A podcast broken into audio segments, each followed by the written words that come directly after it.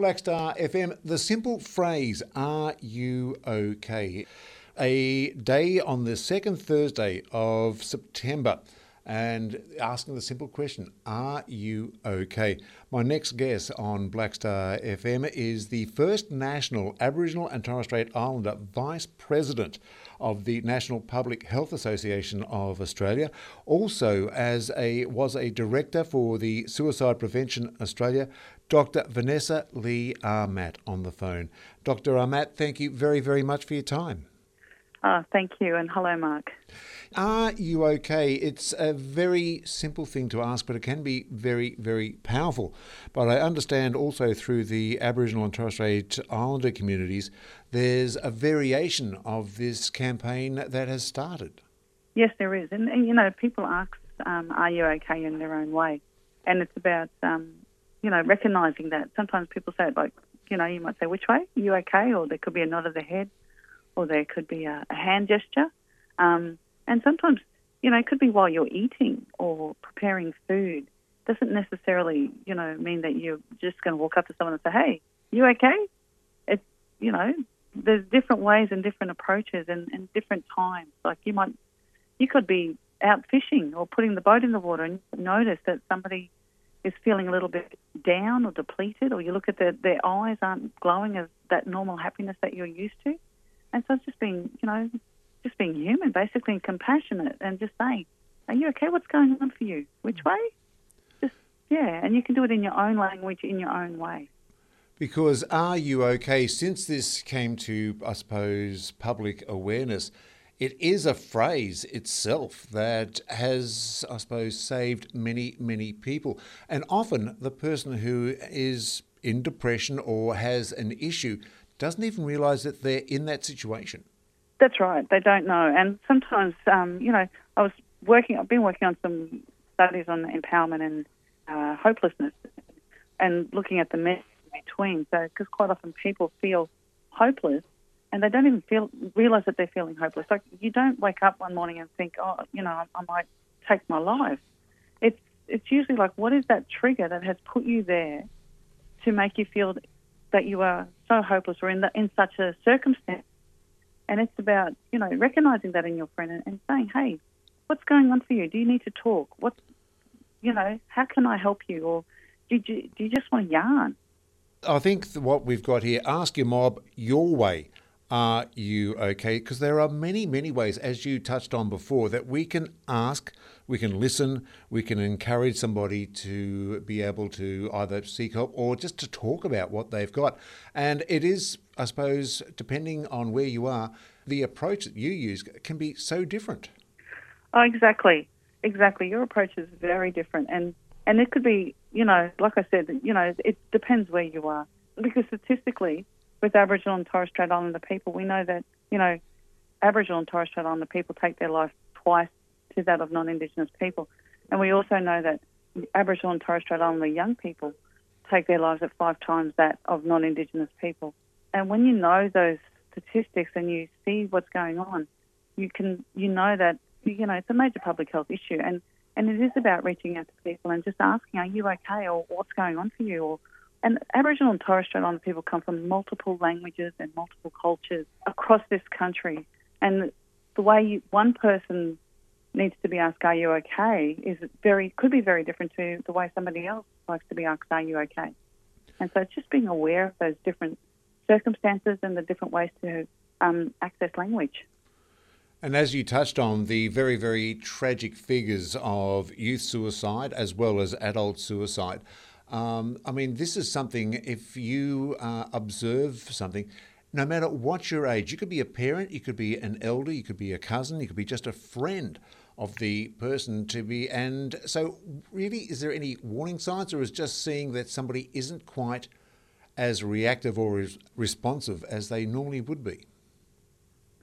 That's exactly right. And, you know, if that glow in the eye is gone, or, or they're just um, they're down in their voice, they're not doing things as they usually would do.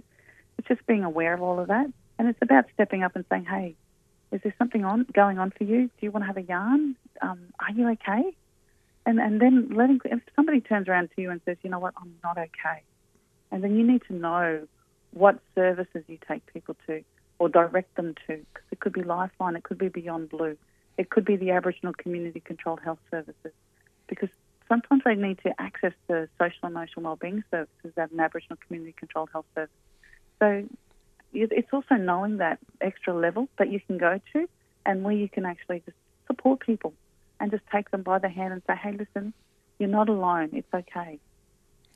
So with the uh, this one here, ask your mob your way. Are you okay? It is part of the Are You Okay charity, and I believe it's uh, a lot of guidance from the Aboriginal and Torres Strait Islander Advisory Group. How can people access information or access direction if they are wanting to help somebody? So you can get on the Are You OK website, ruok.org.au forward slash stronger together. Um, there are full kits available on the website. There is we also have video resources showcasing the ways that many Aboriginal and Torres Strait Islander people ask, "Are you okay?" Um, because the focus is on, even though the focus is on an individual talking, it's also about a collective because we come from that collective culture. So, and, and it's about you know recognizing that um, somebody might not be feeling on top of themselves. They might not be um, doing things like they normally do.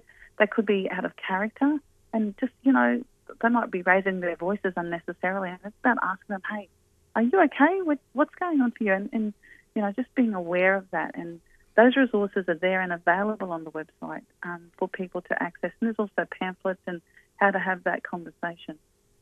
Because I think that last part that you said, have that conversation, because often you can turn around and say, hey, are you okay? If you get a, a response saying, no, I'm not, you need to know the next step. Oh, you do, very much. You do need to know the next steps. And, you know, it, and it is about um, knowing what, knowing that you can actually say to somebody, you know what, the Aboriginal Medical Service down the road uh, has a culturally safe, culturally appropriate, culturally respectful, respectful program uh, for with social emotional wellbeing workers. They can connect you with a psychologist if you need to. They have GP services. You can get the support you need, and it, and you know, and if that somebody says to you, "Oh, I don't know if I want to go there," or they they say they need to talk to someone else, you can also link them up with Lifeline or Beyond Blue. And what about, I suppose, the other option is also to go along with them so they've got that personal support when they do talk to the health professional? Yeah, and sometimes, but it's also about asking them, is there somebody yeah. who can go with you? You know, because sometimes people can't um, themselves, they can't um, take somebody in, um, and for their, because of their own personal triggers, and that's okay too. And it's just acknowledging that and saying, hey, listen, um, do you have someone to support you? Is there someone else who can um, come with you today? And if you know, they might turn around and say, no, there isn't. Say, well, I can, I can take you to the door. I can, I can sit outside and wait for you.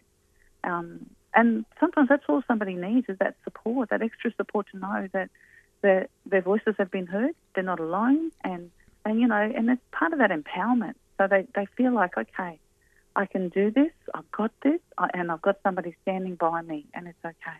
The I suppose the final step for many is something that is very very tragic for family, friends, the community.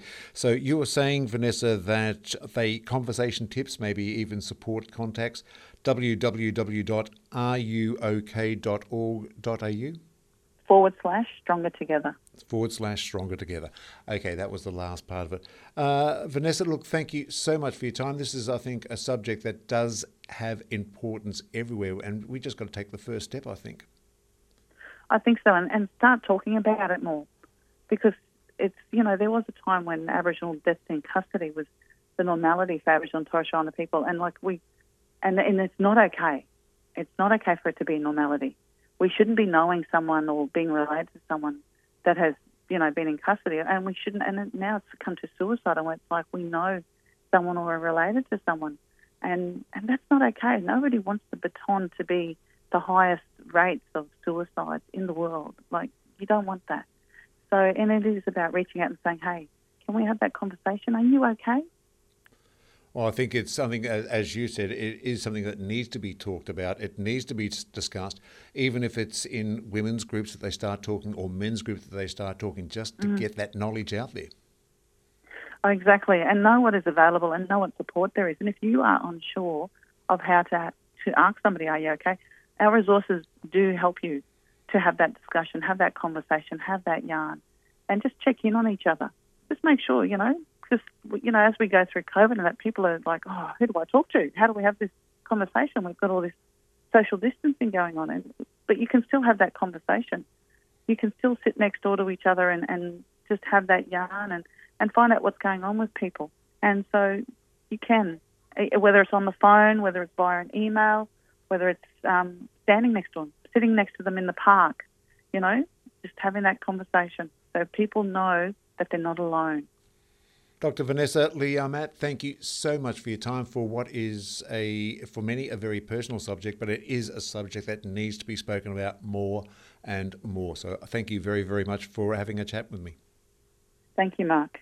Dr. Vanessa Lee Ah-Mat, uh, and of course, remember, ask your mob your way. Are you okay?